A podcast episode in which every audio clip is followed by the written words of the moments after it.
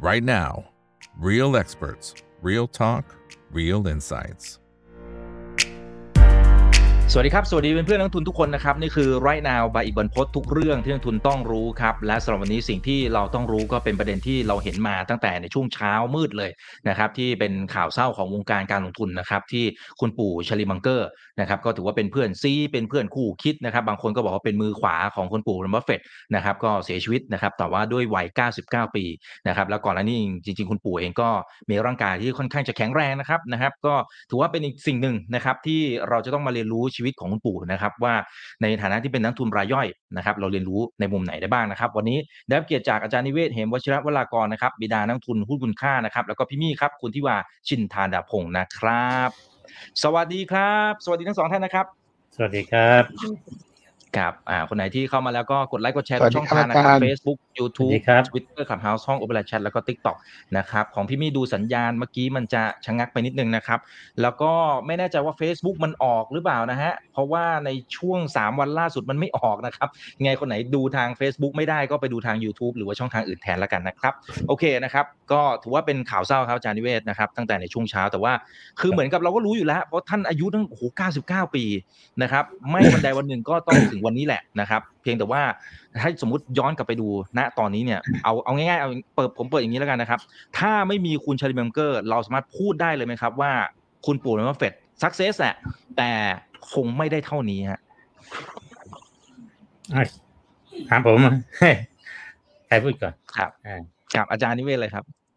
ผมผมคิดว่าไม่นะจริง ๆ แล้วสำหรับผมเนี่ยอ่าคุณปู่ชาร์ลีมังเกอร์กับ บัฟเฟตเนี่ยจริง ๆ แยกกันไม่ได้นะถ้าอืมถ้าถ้าไม่ได้มาจอยกันตอนนั้น เนี่ยบัฟเฟตก็อาจจะรวยนะแต่ว่าไม่ไม่ขนาดนี้ ไม่ได้โตขนาดนี้ เหตุผลของผมก็คือว่า คือถ้าคุณจะโตมากๆ เนี่ย คุณจะต้องได้บริษัทที่มันเติบโตจนใหญ่มีขนาดยักษ์ซึ่งเป็นบริษัทระดับโลกและบริษัทที่มีการความสามารถในการแข่งขันสูง อยู่ในอุตสาหกรรมที่มันเติบโตดี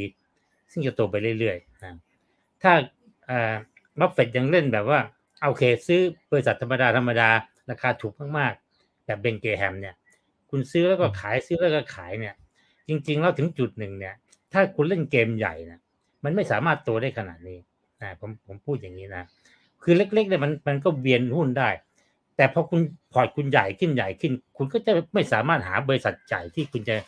อัดเงินเข้าไปเยอะๆใช่ไหมพอคุณอัดเงินไม่เยอะ คุณก็ต้องซื้อบริษัทเล็ก ซึ่งบริษัทเล็กเนี่ยมันก็ไม่แน่นอนหรอกนะ การเติบโตของมันอาจจะเติบโตสั้นๆอะไรคุณก็ต้องเล่นแบบทามิ่งตลอดเวลานะซึ่งถึงจุดหนึ่งนะมันจะมันจะไปไม่ไหวนะแล้วก็ถ้ายังยังยังคิดแบบเดิมอยู่เนี่ย มันไม่สามารถโตได้ขนาดนี้นะสมัยก่อนนั่นน่ะว่าเฟดลงทุนก็ไม่ได้ลงยาวแบบนี้ เพราะว่าบริษัทมันลงยาวไม่ไม่ได้ มันเป็นบริษัทธรรมดาธรรมดาที่ พอโตถึงจุดหนึ่งก็จะหยุด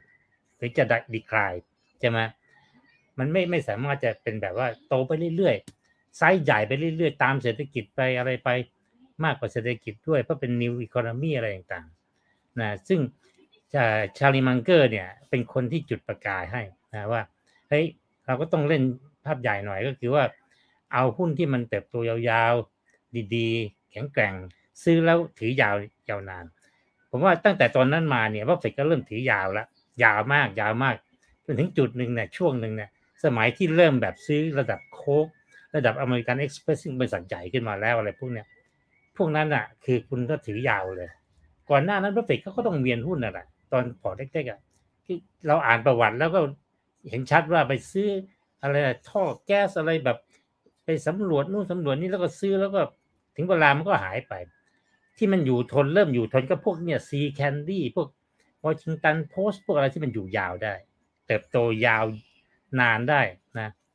หรือว่าโคกหรือว่าอะไรนี่เริ่มใหญ่มากขึ้นมากขึ้นนะครับในความเห็นผมว่า คือ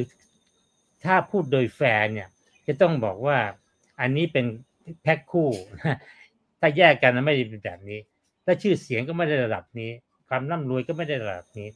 แต่พอมาเป็นแพ็คคู่เนี่ย ก็ต้องยอมรับว่าบัฟเฟตเนี่ยเป็นคนที่พูด เป็นคนที่เข้าสังคม เป็นคนที่อะไรต่างๆ มีบทบาทนะ เป็นคน outspoken ใช้ได้ ในขณะที่มาชาร์ลีมังเกอร์เนี่ยเขาเงียบๆ และนอกจากนั้นเขาก็เป็นจะเป็น minor shareholder เป็นคนที่ถือหุ้นส่วนน้อย เพราะบทบาทก็คือไปไปบัฟเฟตหมด แต่มาชาร์ลีมังเกอร์เพิ่งมาตอนหลังๆที่บัฟเฟตเนี่ยขึ้นเป็นแบบระดับโลกแล้วอะไรแล้ว คนถึงจะเริ่มรู้ว่าอ่ายังมีคนนึงอยู่เบื้องหลังนะคือชาร์ลีมังเกอร์ ถึงกระนั้นก็ตามชาร์ลีมังเกอร์ก็ไม่เคยฝอยอะไรดังนั้นนานจะพูดสักทีนั่นคนพวกสื่อก็ไม่เคยไปสัมภาษณ์เพราะว่าจะสัมภาษณ์ทำไมในเมื่อวอร์เรนบัฟเฟตเป็น CEO ใช่ไหมถือหุ้นใหญ่ยักษ์ในขณะที่มังเกอร์ถือหุ้นนิดเดียวใช่ไหมมันก็เลยบทบาทก็เลยหายไป แต่พูดถึง contribution ทางด้านความคิดทางด้านการเลือกหุ้นอะไร ผมว่าเขามีพอๆกับบัฟเฟต คือคิดอย่างนั้นนะนะเป็นอะไรที่แบบคู่ soulmate จริง ๆ คือยิ่งกับผัวเมียอยู่กันคนแล้วก็ไม่เคยทะเลาะกัน เป็นอะไรที่แบบว่า เออใช่ไหมยิ่งคนอเมริกันเขา independent ส่วนใหญ่ก็จะไม่มีแบบเฮ้ยอยู่กันมาอะลุ่มอล่วยกันตลอดไม่มี แต่เป็นเพราะว่าทั้งสองคนเนี่ยคล้ายๆกับว่าความคิดความอ่านพอๆกัน ความคิดความอ่านแบบเดียวกัน นะ ทุกๆอย่างเนี่ย แต่ไอ้ที่เป็นแบบเดียวกันทุกอย่างเนี่ย เป็นเพราะว่าสองคนเข้ามาเติมกันเติมกันใช่ไหมทีแรกเดิมทีเขาก่อนจะเข้ามาจอยกันเขาไม่ได้เป็นแบบเดียวกันนะเป็นคนละแบบ แต่ว่าพอเข้ามาแล้วพอเริ่มคุยเริ่มอะไรมันเริ่มแมทช์กัน เริ่มแบบว่าไปด้วยกันได้ใช่ไหมและเข้าใจอะไรต่างๆ เนื่องจากความคิดก็ฉลาดพอๆกันเผลอๆชาร์ลีมังก็อาจจะฉลาดกว่าเพราะไปดูประวัติเนี่ยใช่ไหมเรียน law school ได้เกียรตินิยมอะไรต่างๆ แล้วก็ถ้าดูลึกๆไปอีกทีเนี่ยโอ้โหผมอ่าน ชาร์ลีมังเกอร์นี่เป็นพวกพระหูสูตร เป็นพวกรอบรู้ เป็นนักปราชญ์เขาพูดถึงปรัชญาอะไรได้ใช่ไหมแล้วก็เก่งทั้งวิทยาศาสตร์ ทั้งพวกคำนวณพวก logic ฟิสิกส์ฟิสิกส์นี่เก่งนะ ในขณะเดียวกันกฎหมายอะไรต่างๆ ก็เก่งมาก แล้วก็ literature ปรัชญาชีวิต คือเขาเป็นคนรอบรู้มากๆนะเป็นคนที่คิดตลอดเวลาแล้วก็จับเอา พูดง่ายศาสตร์หลายๆศาสตร์มารวมกันก็เรียกว่าชาลีมังเกอร์จะเป็นแนวนี้เขาครอบคลุมหมด แล้วเขาบอกว่าการที่คุณเอาศาสตร์ทางวิทยาศาสตร์ทางอะไรต่างๆเข้ามาประสานกับพวกศาสตร์ทางด้านสังคมศึกษาใช่ไหมมันก็จะได้ผลที่ดีที่สุดนะนะผมถึงบอกว่าคู่เนี่ยจริงๆเขาเขาอาจจะพอๆกัน แต่ว่าเราอย่างว่าเราไม่ค่อยได้เรียนรู้อะไร ได้ฟังอะไรจากเขามาก ถ้าเขาก็เป็นคนที่พูดตรงมาก คนอาจจะไม่ค่อยชอบหรอกไม่เหมือนป๊อปเฟตบัฟเฟตนี่จะไม่ไม่ว่าใครเลยป๊อปเฟตนี่จะแบบโอ้เอาใจคือพูดให้ดีกับทุกคนพูดยังไงส่วนไอ้นี่ก็โผงผางเลย แต่เขาเข้ากันได้เขาเขาคือเขาเขา match กันเขามีบางอย่างที่ไม่เหมือนกัน แต่เขารู้ว่าเฮ้ยไอ้นี่มันเป็นเรื่องธรรมดา แล้วเขาจับมาประสานกันทำให้สองคนเนี่ยพลังสูงมาก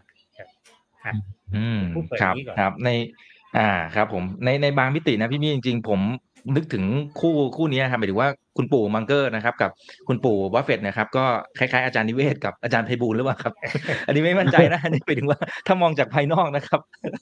นึกถึงอย่างนั้นนะครับแต่ทีนี้ทีนี้นะครับในในแง่ในแง่ของการเรียนรู้ชีวิตของคุณปู่มังเกอร์เนี่ยโอ้โหเนี่ยชีวิตของแกนี่มันมันมีอะไรที่มันเป็นมรสุมชีวิต คือถ้าสมมติว่าเรามีชีวิตแบบนั้นนะอ่าลูกเสียชีวิตอ่ายาภรรยาคือหลาย ๆ อย่างมัน คือมันมันฟังแล้วมันโอ้โหมันก็ไม่รู้ผ่านมาได้ยังไงเหมือนกันนะครับ คือถ้าเป็นในมุมของชีวิตเราเราเรียนรู้บทเรียนอะไรที่เราสามารถเอามาใช้กับตัวเราได้บ้างไหมครับ พี่มีก็จริง ๆ ผมว่าเป็นคนเริ่มต้นเนี่ย จริง ๆก็ฟังจากอาจารย์นิเวศเนี่ยอาจารย์นิเวศก็พูดเรื่องวอร์เรนบัฟเฟตให้ฟัง ก็ไปตามฟังตาม YouTube ไปตามอ่านเรื่อยๆนะครับ ผมก็เหมือนทุก ๆ คนอะก็ชื่นชอบวอร์เรนบัฟเฟตแต่พอทุก ๆ ครั้งที่มันเป็นประชุม Berkshire Hathaway เนี่ยเราเจอผู้ชายคนเนี้ย ผมก็เริ่มสนใจเขามากขึ้นเรื่อยๆว่าเฮ้ยคนนี้มันตลกดี คือเขามีมุกตลกที่แบบว่าเฮ้ยเขาเขาสนุกอะเขาเป็นคนตลกแบบไม่น่าเชื่อ แล้วพอdig down ลงไปเรื่อยๆ เนี่ย แล้วไปอ่านหนังสือประวัติเขาชื่อชื่อโคตรคนชาลีมังเกอร์นะครับ อันนี้ไม่ได้โฆษณาผมไม่มีส่วนได้เสียนะ แต่หนังสือมันดีมาก ตอนแรกเห็นครั้งแรกเนี่ยยังนึกว่าเป็นโคตรคมอะไรเงี้ยโคตรคม แต่จริงไม่ใช่เป็นโคตรคน แล้วพออ่านประวัติเขาเนี่ยโอ้โหชีวิตเขาคือ ไม่ได้มีอะไรที่มาง่าย ๆ เลยสักครั้งเดียวเรียนอยู่ มีสงครามโลกต้องไปเป็นทหารก่อนอย่างเงี้ย คุณอีกเนี่ยหรอกนะเป็นไปเป็นทหารแล้วก็เป็นทหารพยากรณ์อากาศแล้วกลับมาเรียนกันใหม่ใช่ไหมครับ เจอภรรยาเนี่ยก็มีลูกด้วยกันตอนเข้าใจว่าลูกแปดเก้าขวบก็เสียชีวิตจากมะเร็งเม็ดเลือดขาวอะไรสักอย่างพอชาลีมังเกอร์อายุยี่สิบเก้าเนี่ยเลิกกับภรรยาหลายคนจะบอกเฮ้ยเลิกกับภรรยาก็โอเคนี่ ถ้าเราอ่านในหนังสือนะ ชาลีมังเกอร์นี่เสียบ้านคือเสียทรัพย์สินเกือบจะเป็นอืมแปดสิบเก้าสิบเปอร์เซ็นไปอะก็ต้องกลับไปเริ่มต้นใหม่อะคุณอีกนึกออกไหมคือแบบว่า ชีวิตมันแบบว่าโอ้โหวัยยี่สิบเก้ากำลังมีครอบครัวมีบ้านมีทุกอย่างที่ดี แล้วก็ต้องมาเกิดเหตุการณ์แบบนี้เนาะรวมไปถึงการที่เอ่อเขาก็สูญเสียตาข้างซ้ายไป ตอนอายุห้าสิบสี่มั้งถ้าผมจำไม่ผิดเนาะรวมไปถึงจริง ๆ แล้วเนี่ยจะมีช่วงหนึ่งจะมีช่วงหนึ่งที่วอร์เรนบัฟเฟตเขาปิดกองไป ถ้าคุณอีกจำได้นะเขาก็ลงทุนจำได้มีประวัติจำได้ประวัติศาสตร์การลงทุนครับที่ดีมากกำไรมาตลอดเลย แล้วอยู่ๆวอร์เรนบัฟเฟตก็ปิดกองไป แต่มังเกอร์เนี่ยก็มีมีเขาเรียกว่ามีกองทุนแบบเดียวกันเนี่ยแหละ กองทุนเป็น partnership ของเขาที่เขาลงทุนให้คนนู้นคนนี้อะไรอย่างเงี้ยเขาไม่ปิดกองคุณอีกสองสามปีนั้นเนี่ยเขาขาดทุนไปห้าสิบเปอร์เซ็นต์นะ แล้วต้องรออีกสามสี่ปีมันถึงจะกลับมาคือ ชีวิตเขาไม่เคยง่ายอะ ผมรู้สึกว่าโอ้โหกว่าจะผ่านมาเป็นเป็นชาลีมังเกอร์เนี่ย มันไม่เคยง่ายแม้แต่ตอนเดียวแล้วก็เขายังสู้แล้วเขายังมีมุกตลกขนาดนี้ได้ในชีวิตอะเขาต้องเป็นคนที่แบบว่ามีมุมมองโลกที่แบบ กว้าง แล้วก็มีมุมมองโลกแบบพหูสูตแบบเขาเขาเรียกว่าเขาเรียก lollapalooza หรือว่าไม่รู้ที่เขาเคยพูดอะว่าเป็นคนที่รวมศาสตร์หลายอย่างมารวมกันเพื่อจะหาจุดใหม่ที่มันแบบมีพลังกว่าเดิมอะไรเงี้ยเขาจะเก่งในเรื่องการมองอะไรแบบเนี้ย ถ้าเกิดคุณอีกไปสังเกตดูดีๆเนี่ย จริงๆวอร์เรนบัฟเฟตจะเก่งเรื่องแคลคูลัสเก่งเรื่องคณิตศาสตร์แต่ชาลีมังเกอร์เนี่ยจะเก่งเรื่องการมองเห็นช่องว่างอะไรบางอย่างในธุรกิจว่าเฮ้ย อย่างตอนที่เขาถือ Blue Chip Stamps อยู่ ซึ่งมันเป็นบริษัทที่เขาเรียกว่าเป็นสแตมแลกของอะไรเงี้ยแล้วบางทีมันมีเงินสดที่ค้างอยู่ในบริษัทที่ยังไม่ได้ทำอะไรเลยอย่างเงี้ยชาลีมังเกอร์ก็จะมองเห็นว่า อันเนี้ยมันอาจจะเป็น float หรือในบริษัทประกันเนี่ยเราอาจจะซื้อแล้วมันจริงๆ under value นะ แล้วบัฟเฟตค่อยมาคำนวณต่อนะครับ จริงๆ หลาย ๆ ครั้งจะเป็นลักษณะแบบนี้ หรือแม้ติดแต่ที่เมื่อกี้อาจารย์นิเวศพูดเรื่องของ See's Candy เนี่ย อันเนี้ยเป็นกรณีตัวอย่างมาก ๆ เลยนะ เพราะว่าก่อนหน้าเนี้ย วอร์เรนบัฟเฟตคือมีอาจารย์คือเบนจามินเกรแฮมใช่ไหมครับ ก็สอนในเรื่องของการมอง tangible asset คือทุกอย่างต้องมีสินทรัพย์ สินทรัพย์ต้อง backup ธุรกิจมันต้องเห็นนะโรงงานเป็นอะไรอะไรประมาณนี้นะครับ แต่พอพอมังเกอร์เนี่ยไป convince ให้ให้วอร์เรนบัฟเฟตบอกว่าอย่าง See's Candy เนี่ย วันนี้เราซื้อมันเนี่ย EPS สมมุติมันเท่านี้หนึ่งหนึ่งหนึ่งเหรียญนะแต่จริงๆอะอนาคตมันโตไปเรื่อยๆอะมันอาจจะได้ EPS อะเท่ากับเงินที่เราซื้อเลยนะ convince จนจนบัฟเฟตยอมซื้อที่ยี่สิบห้าล้านเหรียญยี่สิบห้าล้านเหรียญนะ ซึ่งวอร์เรนบัฟเฟตไม่อยากซื้อนะ เพราะเขาเคยให้สัมภาษณ์สื่อหนึ่งบอกว่า ถ้าวันนั้นน่ะ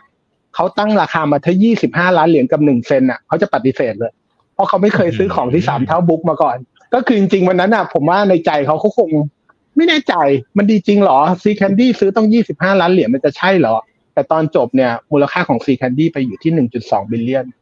แล้วกระแสเงินสดแต่ละปีอะ เข้าใจว่าเกือบเกือบสี่สิบสี่สิบล้านเหรียญนะคุณอีกหมายถึงว่ากระแสเงินสดไม่ไม่ได้กำไรนะครับ กระแสเงินสดที่เข้ามามากกว่าเงินที่เขาซื้อไปอีก เนี่ย มันก็จะเป็นอะไรที่ทำให้วอร์เรนบัฟเฟตอะค่อยๆ เปลี่ยนความคิดแบบที่อาจารย์นิเวศบอกว่ามันไปสู่ qualitative มากขึ้น มันไปสู่มุมมองการลงทุนระยะยาวแห่งการทบต้นมากขึ้น หรือแม้แต่การลงทุนครั้งหนึ่งที่มหัศจรรย์มาก ๆ ของวอร์เรนบัฟเฟตก็ จริงๆ ผมเชื่อว่าวอร์เรนบัฟเฟตก็มองไม่เห็นอะไรมากนักนะ ตอนที่เขาอ่าชาลีมังเกอร์มาชวนไปเมืองจีนแล้วซื้อ BYD อะอ๋อเพราะว่าตอนนั้นมันจะเป็นมันจะเป็นโรงงานแบบผลิตแบตเตอรี่มือถืออะคุณอีก ยังไม่ได้ทำอะไรเลยอะแต่ว่าเขาบอกว่าไอ้คนคนนี้เก่งมาก เหมือนใครนะเอดิสันบวกกับแจ็คเวลช์ใช่ไหมเราต้องซื้อหุ้นของเขาแล้ววอร์เรนบัฟเฟตก็ซื้อไปสองร้อยล้านเหรียญมั้งตอนจบเข้าใจว่ากำไรไปหกเจ็ดพันล้านเหรียญนะครับ ก็คือเนี่ยจะเห็นว่าอิทธิพลของชาลีมังเกอร์เนี่ย ที่มีต่อวอร์เรนบัฟเฟตเนี่ยมันมีตลอดเวลาแล้วผมรู้สึกว่าจริงๆ ชาลีมังเกอร์เขามองล้ำไปหนึ่ง step โดยที่ไม่ได้เกี่ยวกับตัวเลขนะเขาจะเห็นในอะไรบางอย่างที่อาจจะเป็นศาสตร์ที่เขาเรียนรู้มาที่เขารู้ว่าคนแบบนี้น่าจะดี คนแบบนี้น่าจะมีความสามารถบางอย่าง หรือว่าอ่าช็อกโกแลต See's Candy เนี่ย มันมีแบรนด์ที่อยู่ในใจผู้คนอะ ซึ่งคนจะยอมจ่ายแพง ถ้าเราจะซื้อช็อกโกแลตไปให้แฟนเราในวันวาเลนไทน์อะเราคงไม่ต่อรองหรือไปซื้อช็อกโกแลตยี่ห้อที่มันแย่กว่านี้ เพื่อยื่นเข้าไปเขาชอบกินอันนี้เราก็ต้องซื้ออันนี้แหละ อะไรทำนองเนี้ยครับคุณอีกก็ถือว่าเป็นคนที่ผมว่า เรียนรู้เขาได้หลาย ๆ ด้านมาก ในเรื่องของกำลังใจการต่อสู้เนี่ย ผมให้เป็น number one อะเพราะผมไม่เคยเจอใครที่อืมโอ้โหแบบเออชชีวิตแย่แต่ไม่เคยพูดว่าตัวเองชีวิตแย่อะคุณเอกเนี่ยถ้าเกิดเราอ่านประวัติแล้วจะต้องบอกว่าโอ้โหชีวิตแย่มาก แต่เขาจะเล่าเป็นเรื่องตลกตลอดเวลาว่าเฮ้ยมันชีวิตก็เท่านี้แหละเดี๋ยวมันก็ประมาณเนี้ย แม้แต่เร็วๆนี้ที่เขาให้สัมภาษณ์ถ้าคุณอีกฟังนะเขาถามว่าเอ่อ การลงทุนในในในสิบปีข้างหน้า ดูเหมือนจะยากกว่า ช่วงที่ผ่านมาเขาก็จะมีมุมมองคล้ายๆอาจารย์นิเวศอะแต่เขาบอกเขาก็ไม่ได้กังวลอะไรมาก เพราะเดี๋ยวเขาก็ตายละเขาคงไม่ได้เขาคงไม่ได้มีอิมแพคกับเรื่องนี้มากนะเขาบอกเป็นเรื่องของคนอื่นล้วแต่แต่เขามองว่ามันน่าจะมันน่าจะยากกว่าช่วงช่วงหลายๆสิบปีที่ผ่านมา พวกเราก็ต้องปรับตัว ก็คือจะมีมุกตลกอยู่ในสอดแทรกในบทสัมภาษณ์ตลอดเวลาครับคุณอีก อืมจริงครับเห็นด้วยนะครับ แล้วก็เวลาพูดพูดตรงๆนะครับอ่าบางทีพูดพูดน้อยต่อยหนักนะครับ แล้วก็ทุกคนก็จะหัวเราะไปนะครับอ่าคุณกรอกบอกเห็นด้วยนะครับบอกว่าคุณปู่เนี่ยเพื่อนซีกันเหมือนอาจารย์นิเวศกับอาจารย์ไพบูลเลยนะครับนะฮะโอเคนะครับอ่าท่านนี้นะครับบอกว่าอาจารย์นิเวศชอบอะไรนะครับ ในปู่ชาลีบ้างคะนะฮะก็ก็อันหนึ่งก็คือเรื่องของความตรงไปตรงมา เขาไม่แคร์นะคืออมเขาพูดแบบสิ่งที่เขาคิดเป็นแฟกต์เป็นอะไร ก็ไม่สนใจว่าใครจะเกลียดใครจะชอบเข้าใจไหมครับเพราะฉะนั้นสิ่งที่เขาพูดเนี่ยเขาจะมันจะที่เป็นความจริงที่สุด เพราะหลายครั้งเนี่ยคนส่วนใหญ่เนี่ยอย่างบัฟเฟตเป็นตัวอย่างบัฟเฟตเนี่ยคือเขาจะแบบพยายามรักษาภาพว่าเฮ้ยอืมแล้วก็เขาจะไม่ไม่พยายามไปทำให้คนรู้สึก จะต่อต้านคนเกลียดคนด่าเขาเขารับไม่ได้เลยบัฟเฟตจะเป็นสไตล์นั้นนะ ในขณะที่ชาลีมังเกอร์เนี่ย คิดอะไรพูดอย่างนั้น แม้กระทั่งคนที่แบบว่าเฮ้ยคนคนนี้คนที่ชมมากนะ คุณไปวิจารณ์เขาได้ยังไง อะไรอย่างเงี้ย ซึ่งบัฟเฟตจะไม่มีทางทำนะบัฟเฟตจะเป็นคนที่ โอ้โหต้องคิดถึงใจคนนั่นใจคนนี้อะไรอยู่ในสังคมนี่คนจะรู้สึกว่าเออบัฟเฟตเนี่ยไม่ไม่เคยเป็นคนก้าวร้าวเลยนะแล้วเข้าสังคมได้ดีมากนะทั้งที่เขาสมัยก่อนเขาบอกผู้เข้าเข้าจีบสาวไม่เป็นอะไรแต่ตอนหลังเก่ง นะตอนหลังเขาเล่นกับสื่อได้อะไรได้หมดนะในขณะที่ชาลีมังเกอร์เนี่ยผมเคยเขียนบทความไม่นานเนี่ยนะว่าสไตล์เขาเนี่ยนะเขาขนาดแบบเคยไปคล้ายๆกับว่าไปคอมเมนต์เลยเบนเกรแฮมเนี่ยบิดา VI เนี่ยแหละเขาเขียนอย่างนี้เขาพูดอย่างนี้ก็บอกว่าเขาคือเบนเกรแฮมเนี่ยทำเงินได้หลายต่อหลายล้านเหรียญจากการลงทุนเน้นมูลค่านะในบริษัทห่วยๆที่ราคาถูกมากๆ คิดดูนะไปพูดอย่างนี้นะ ว่าเบนเกรแฮมเนี่ยทำเงินก็เจอบริษัทห่วยๆก็ซื้อทำเงิน แต่การเฝ้ามองบริษัทห่วยๆที่คุณไม่ชอบ ไม่น่าอภิรมซะเลยนะเขาพูดอย่างนี้นะสู้มองบริษัทที่คุณชื่นชมประสบความสำเร็จขึ้นไปเรื่อยๆไม่ได้หรอก นี่คือชาลีมังเกอร์พูด มันสนุกกว่ากันตั้งเยอะเมื่อเทียบกับการมองคนทุเรศทุเรศบริหารบริษัทราคาถูกๆ แบบผิดๆถูกๆ คุณคิดดูนะว่าคนที่เขาบริหารบริษัทพวกนี้เขาจะเกลียดไหมว่าเฮ้ยแกหาว่าฉันเป็น คนทำอะไรผิดๆถูกๆเป็นคนห่วยๆอะไรอย่างเงี้ย เป็นคนทุเรศทุเรศได้ยังไง เข้าใจไหมซึ่งบัฟเฟตจะไม่มีทางพูดอย่างนี้นะบัฟเฟตเขาจะต้องระวังจิตใจคนบัฟเฟตนี่นะครั้งหนึ่งอะบอกว่าจริง ๆ อะเขาอยากจะปิดเบิร์กเชียร์แฮทเวย์หมายถึงว่า operation อืมที่เป็นทำสิ่งทออะไรต่างๆ เนี่ยมันขาดทุนตลอดเวลาเขาก็ไม่กล้าปิด เพราะเขากลัวคนจะเดือดร้อนคนจะแบบอืมว่าเขาว่าเห็นแก่เงินอะไร คือเขายอมขาดทุนตั้งนาน จนสุดท้ายมันก็หมดสภาพหมดสภาพจริง ๆ เขาถึงก็ปิด ลากเวลาไปเป็นสิบปีอะยอมขาดทุนยอมอะไรต่างๆ เพื่อป้องกันไม่ให้คนมาด่าว่าไอ้คุณน่ะนายนายทุนหน้าเลือด ถึงเวลาขาดทุนหน่อยปลดคนทิ้งหมดปิดเลย เนี่ยนี่คือสไตล์บัฟเฟตใช่ไหมมันแตกต่างกันถ้าเป็นถ้าเป็นชาลีมังเกอร์ตัดสินนะเขาบอกปิดมันไปเลย จบไม่มีทาง ไม่มีอนาคต ไม่ต้องแคร์มัน อันนี้คือชาลีมังเกอร์ครับ ก็ก็อ่าผมชอบนะ จริง ๆ คือเขาเขาเขาไม่ต้องแบบไม่ไม่ต้องเสแสร้งเลย มึงห่วยก็ห่วย ไม่ต้องพูดมากเออพูดตรงๆไปนะฮะหรือเออพูดตรงๆหรือเวลาพูดถึงพวกบิตคอยน์นะฮะก็อาจจะอาจจะมีภาษาอีกแบบหนึ่งเขาจะด่าเลยว่าไอ้พวกนี้มันเอองี่เง่าบ้างอะไรบ้างแบบไอ้โกงหลอกลวง พวกหลอกลวงนะเอาเบเอาของที่ไม่มีค่ามา ขายแพงๆนี่คือชาลีมังเกอร์อืมอะอืมครับแล้วเขาเป็นนักแล้วแต่เหมือนกับเป็นเป็นอ่านักโทษนะ คือคือเป็นแนวนักวิชาการไกลๆด้วยไงคือพูดไปเลย ไม่ต้องไปอะไร ไม่ต้องหวังว่าจะมีสร้างภาพพจน์สร้างความรู้สึกที่ดี ๆ อืมอืมครับเอ่อในมุมของการลงทุนข้อคิดในการลงทุนเหรอครับอาจารย์นิเวศที่อาจอาจจะทั้งคู่เลยนะครับ ทั้งทั้งปู่มังเกอร์กับอืมปู่บัฟเฟตนะครับ มันมีมุมไหนที่อาจารย์นิเวศมองดูแล้วเฮ้ยต่อให้กาลเวลามันผ่านไปแค่ไหนเนี่ยอืมไอ้แกนตรงเนี้ยมันสามารถใช้ได้เสมอเลยนะฮะจะมีเทคโนโลยีจะมีอะไร disrupt จะมีอะไรไม่รู้บ้าบออะไรไม่รู้นะครับ แต่ไอ้ตรงนี้ใช้ได้ตลอด และอาจารย์นิเวศก็เอามาใช้ด้วย ผมผมว่าเรื่องที่เขาอะไรมากก็คือว่ายึดมั่นกับหลักการของตัวเองสุดๆ เขาไม่สนใจเลยว่าเอ้ยตอนนี้กระแสนี้กำลังจะมากำลังจะแบบ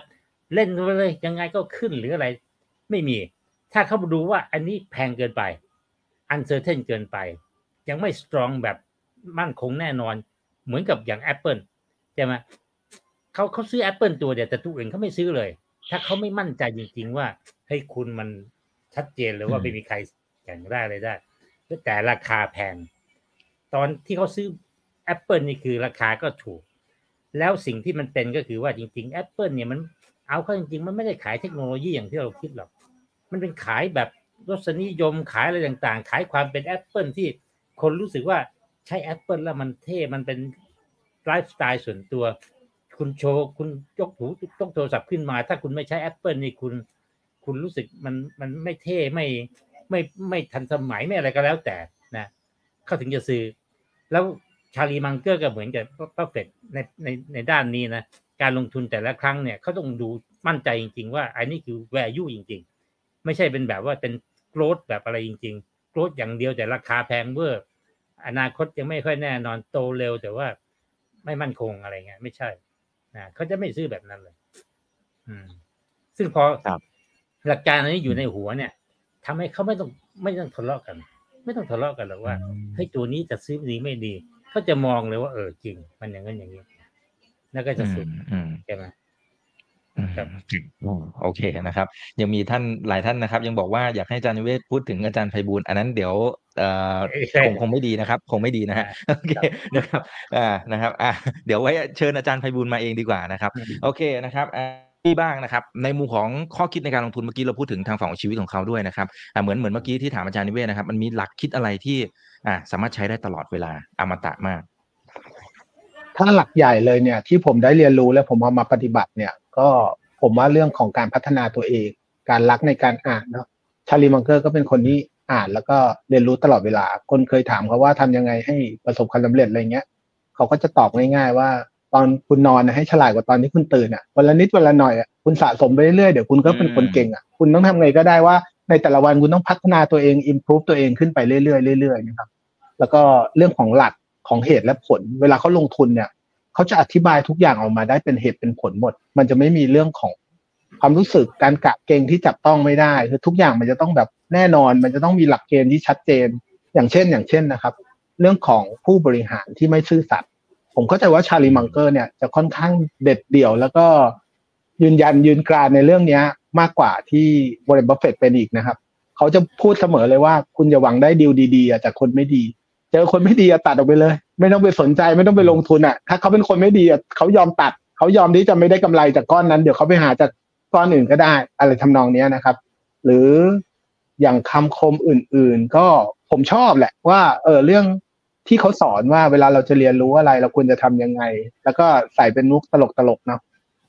เขาเคยบอกว่าอะไรนะคนเก่งใช่ไหมเรียนรู้จากประสบการณ์ของคนอื่น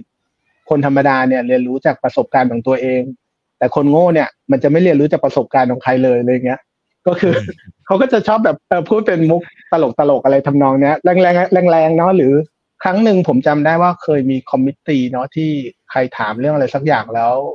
วอร์เรนบัฟเฟตบอกว่า จริงๆ ระบบระบบมันอาจจะมีปัญหา เพราะว่ากรรมการคณะกรรมการตรวจสอบเนี่ย ก็ถูกแต่งตั้งมาโดยคณะกรรมการบริหารน่ะ โดยเป็นการจ่ายค่าจ้างไปปีละแสนห้าหมื่นดอลลาร์เพราะนั้น มันก็ธรรมดาที่คนที่รับเงินเดือนจากคณะกรรมการบริหารเขาก็ไม่กล้าขัดแย้งอะไรหรอก เวลาที่มันเกิดเคสทุจริต ตอนนั้นเข้าใจว่ามันเกิดเคสทุจริตอะไรแบบคล้ายๆบ้านเราอย่างเงี้ยเขาก็จะต้องเหมือนเหมือนเขาเลือกสุนัขเข้ามาเขาก็ต้องเลือกเอ่อชิวาว่ามากกว่าที่จะเป็นเกรดเดนเลยอย่างเงี้ย อันนี้ผมไม่ได้ดูถูกดูหมิ่นคณะกรรมการอิสระนะอ่าชาลีมังเกอร์ก็จะสวนทันทีว่าแต่คุณกำลังดูถูกสุนัขอยู่ อะไรประมาณนี้ เขาก็จะเป็นอะไรที่แบบเออชอบพูดอะไรที่แบบตรงๆกระแทกแต่ตลกอะไรอย่างเงี้ยนะครับ ผมคิดว่าสิ่งหนึ่งที่ได้เรียนรู้จากชาลีมังเกอร์เนี่ยสำหรับผมก็คือเรื่องของการใช้ชีวิตอ่าสมสำหรับผมเนี่ยผมว่าให้ยกให้เขาเป็นไอดอลในทุก ๆ ด้านนะครับ อย่างเรื่องอย่างเรื่องที่เขาเขาเขาคิดตั้งแต่เด็กว่าเป้าหมายในชีวิตเขาเนี่ยเขาไม่อยากเป็นคนร่ำรวยติดระดับฟอร์หรืออะไรอย่างเงี้ย วิธีของเขาคือ เขาพยายามบริจาคเพื่อจะให้มันไม่ติด แต่ช่วงหลังเนี่ยเนื่องจากมันทบต้นไปเรื่อยๆ มันก็ใหญ่พอจนเขาติดขึ้นมา ถ้าจริงๆ คุณอีกไปอ่านหนังสือหลายๆเล่มที่เกี่ยวกับชีวประวัติเขาเนี่ยเขาจะเป็นคนที่ ถ้าอยู่ๆเขาอยากซื้อบ้านตากอากาศแพงๆเขาก็ซื้อเขาชอบซื้ออะไรเกี่ยวกับความทรงจำเขาก็ซื้อเขาเคยอ่านหนังสือเล่มหนึ่งแล้วเขาชอบมากๆเลย ชอบคนเขียนมากๆเลย เขาเขาติดต่อไปเลยแล้วก็ให้หุ้นเบิร์กเชียร์แฮทเวย์เลยหนึ่งหุ้นอื้อหือฟรีอื้หืคือเขาจะเป็นคนแบบว่าเออเขาจะมีคนที่แบบว่า เอ้ย ฉันชอบเขาอะ ฉันอยากให้คุณค่ากับสิ่งนี้ ฉันอยากให้กำลังใจเขาเขาจะได้อ่ามีกำลังใจไปเขียนหนังสือดีๆใหม่ หรือว่าบริจาคเงินเป็นร้อยล้านเหรียญเพื่อสร้างหอพักนักศึกษาที่แคลิฟอร์เนียอะไรอย่างเงี้ยอืมคือเขาเขาจะเป็นคนที่ชอบบริจาคนู่นบริจาคนี่อะไรอย่างเงี้ย แล้วก็เป็นตัวของตัวเองไม่ได้ยึดมั่นว่า ฉันจะต้องไปแข่งอะไรกับใคร เหมือนผมเคยฟัง เวลาเขาเขาเขามองถึงเอ่อวอร์เรนบัฟเฟตว่าเป็นผู้เป็นคนที่แบบโอเค อาจจะรวยติดระดับโลกเขาจริงๆเขาไม่อยากติดไงเขาแค่อยากมีเงินเลี้ยงดูลูกแปดคน ดูแลภรรยาแล้วก็อยากทำอะไรอย่างที่เขาทำก็ได้ แล้วก็มีเวลาศึกษาข้อมูลเยอะๆ คุณอีกจะจำได้ว่าเมื่อสักตอนเขาอายุเก้าสิบสี่มั้งถ้าผมเก้าสิบสามหรือเก้าสิบสี่อะจริงๆตาเขาบอดข้างหนึ่งไปจากจากเบาหวานตอนอืมอายุห้าสิบสี่นะครับ ตอนเก้าสิบกว่าเนี่ย มันเหมือนว่าเขาจะบอดอีกข้างหนึ่ง ด้วยอะไรไม่รู้เหมือนเริ่มจะมองไม่เห็น ถ้าเป็นเราเราก็ปลงแล้วเนาะเก้าสิบกว่ามีเงินเยอะและสองสาม billion US ดอลลาร์แล้ว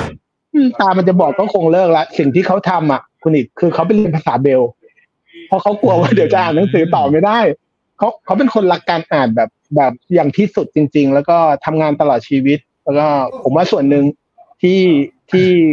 การใช้ชีวิตของเขาเนี่ย มีคนถามว่าเขาออกกำลังกายไหมเขาบอกว่า ถ้าไม่นับตอนที่เขาไปเป็นทหารน่ะ เขาก็คือไม่เคยออกกำลังกาย คือถ้าถ้าตอนเป็นบังคับเป็นทหารบังคับให้เขาทำอะไรเขาก็ทำอะ แต่จริงเขาไม่เคยชอบออกกำลังกาย จนคนก็ถามว่าเฮ้ยแล้วหมอหมอประจำตัวคุณไม่ห้ามคุณบ้างเหรอที่คุณกินโค้กกินซีแคนดี้อืมกินขนมเยอะขนาดเนี้ยเขาบอกว่าหมอหมอประจำตัวตายไปหมดแล้วเลย ไม่มีใครมาห้ามอะไรเงี้ยเขาก็จะมีมุกตลกตลกๆอะไรของเขาที่ผมรู้สึกว่าเฮ้ยเขามีชีวิตที่นอกจากจะเป็นแบบอย่างของการใช้ชีวิต แบบอย่างของการเรียนรู้อย่างไม่ lifelong learning เป็นแบบอย่างของการเขาเรียกว่าเป็นคนมี moral มีศีลธรรมที่ถูกต้องใช่ไหมครับ มีการจัดสรรแล้วก็บริจาคอย่างดีเนี่ย ท้ายที่สุดก็ยังเป็นคนที่มีอารมณ์ขันและมีความสุขกับชีวิต ผมเชื่อว่าจีเนติกคงเรื่องหนึ่งที่เพราะเพราะที่บ้านเขาน่าจะอายุยืนกันหมดเนาะรวมไปถึงอารมณ์ขันของเขากับการได้ทำงานในสิ่งที่เขารักเนี่ยสองสิ่งเนี้ยคงทำให้เขาเนี่ยเป็นเป็นเป็นตำนานอย่างทุกวันนี้แล้วก็อายุยืนแบบนี้ครับผม อืมอืมครับ อ่า โอเคนะครับ ส่วนอีกสิ่งหนึ่งที่ผมว่าอยากจะจะอ่าสอบถามอาจารย์นิเวศด้วยนะครับ ก็คือเรื่องของการใช้ชีวิตของเขาอีกอีกมุมหนึ่งคืออย่างเรื่องของการซื้อบ้านของเขาเนี่ยนะครับ คือเขาก็อยู่บ้านหลังเดิมมาโหเป็นหลักหลายสิบปี จริงๆโอเคมันมันก็ไม่ได้เล็กหรอกนะครับเพียงแต่ว่ามันก็ โหด้วยด้วย wealth ขนาดนั้นจริงๆเขาสามารถซื้ออะไรก็ได้แล้วแหละนะครับ หรือแม้กระทั่งคุณปู่อ่าบัฟเฟตจริง ๆ ก็คล้ายๆกัน อาจารย์นิเวศน์ก็เพิ่งมาผมก็จะว่าเพิ่งซื้อได้ไม่นานด้วยซ้ำใช่ไหมครับไอ้บ้านหลังใหม่เนี่ยนะฮะคือหมายว่าสะสม wealth มามาอายุประมาณหนึ่งถึงจะ spend น่ะนะครับ อันนี้มันสะท้อนมุมมองการใช้ชีวิตยังไงครับอาจารย์จริงๆ อันนี้ก็เป็นหลักนะ ทั้งชาร์ลีมังเกอร์ครับทั้งวอร์วอร์เรนบัฟเฟตเหมือนกันนะอืมเพราะพวกเนี้ยเขาดูว่าความสุขเนี่ยมันไม่ได้เกิดจากการ ใช้เงินพวกนี้นะความสุขก็คือเขาคิดว่าอะไรเป็นความสุขเขาก็เขาก็ทำนะแล้วอันหนึ่งที่เอ่อเขาพูดย้ำตลอดเวลานะมังเกอร์เนี่ย คือเขาไม่อิจฉาใครเขาพูดเลยอ๋อนะอ่าอิจฉาไปมีแต่ไม่ไม่ไม่ไม่มีความสุขพูดง่ายๆใช่ไหมคือไม่ต้องอิจฉาใครทั้งนั้นใกล้ๆอย่างนั้นนะคือเรื่องการอิจฉาเนี่ย ต้องเขาบอกว่ามันต้องต้องกลับไปเลย แล้วจริงๆ ผมก็คิดว่าเขาไม่อิจฉาใครนะนี่เรื่องใหญ่นะแล้วอย่างที่ว่าเนี่ยเขาเป็นคนที่เอ่อมีมีมุกมีอะไรที่ตลกยกยกตัวอย่างนะเช่น เช่นวอร์เรนบัฟเฟตบอกเนี่ยการลงทุนเนี่ย กฎข้อที่หนึ่งอะไรฮะอย่าขาดทุน กฎที่ข้อที่สองก็ให้ไปดูกฎข้อที่หนึ่งใช่ไหมชาร์ลีมังเกอร์เขาก็บอกมีคนถามเขาก็บอกกฎกับเขาก็ง่าย ๆ ที่ไหนมีปลาก็ไปตกตรงนั้นนะ นะอะไรเงี้ยถ้าไม่เข้าใจ ก็ก็กลับไปดูข้อที่หนึ่งอะไรเงี้ยคืออ่าเขาบอกว่ากฎของเขาง่าย ๆ คือไปตกในที่ที่มันมีปลาและอีกด้านก็คือว่าใช่ผมอยากจะรู้ว่าผมจะตายที่ไหนเพราะผมจะได้ไม่ไม่อ่าไม่ไม่ได้ไปที่นั่นคืออันนี้เป็นการบอกอะไรอย่างหนึ่งครับ เป็นเป็นปรัชญาอืมที่ซ่อนอยู่ในการลงทุนนะ คืออันที่หนึ่งคือคุณจะหาอะไรต่างๆถ้าที่ที่ได้ผลตอบแทนดีๆ คุณก็ต้องไปหาไอ้ที่ที่มันมีปลา มีมีอะไรเยอะๆ ก็คุณก็ตกได้ใช่ไหมหรือแบบว่าถ้าคุณรู้ว่าที่ไหนคุณจะตายคุณก็อย่าไป อันนี้คือการหลีกเลี่ยงหายนะอืมหลีกเลี่ยงสิ่งที่อืมจะทำให้คุณขาดทุนคล้ายๆ อย่างนั้น ว่าผมอยากจะรู้ว่าผมจะตายที่ไหน เพราะว่าผมจะได้ไม่ไปใช่ไหมก็เนี่ยคืออืมคุณก็ต้องรู้ว่าเฮ้ยตรงเนี้ยมันอันตรายมีโอกาสตายได้เลย เช่น คุณไปทำอะไรที่สิ่งเสี่ยงไว้ไหมผิดพลาดนิดเดียวตายอะไรอย่างเงี้ย คือเขาเป็นอะไรที่อารมณ์ขันก็เยอะแล้วก็ปรัชญาก็เยอะใส่ลงไปในนั้นแบบอะไรต่างๆ เนี่ยนะ ซึ่งผมว่าหายากนะ คนที่ฉลาดรอบรู้ขนาดนี้ แต่ในขณะเดียวกันเนี่ยเขาจะไม่คือไม่ไม่อะไร พูดว่าไม่หาเฟรมเท่าไหร่นะไม่สนใจแล้วก็เอ่อยากอยากใช้ชีวิตที่ตัวเองคิดว่ามันเหมาะสมนะเป็นคล้ายๆอย่างนั้น แล้วเขาพูดมากตลอดเวลาเลยว่า ไม่ให้พูดมาก พูดตลอดเวลาเรื่องเนี้ย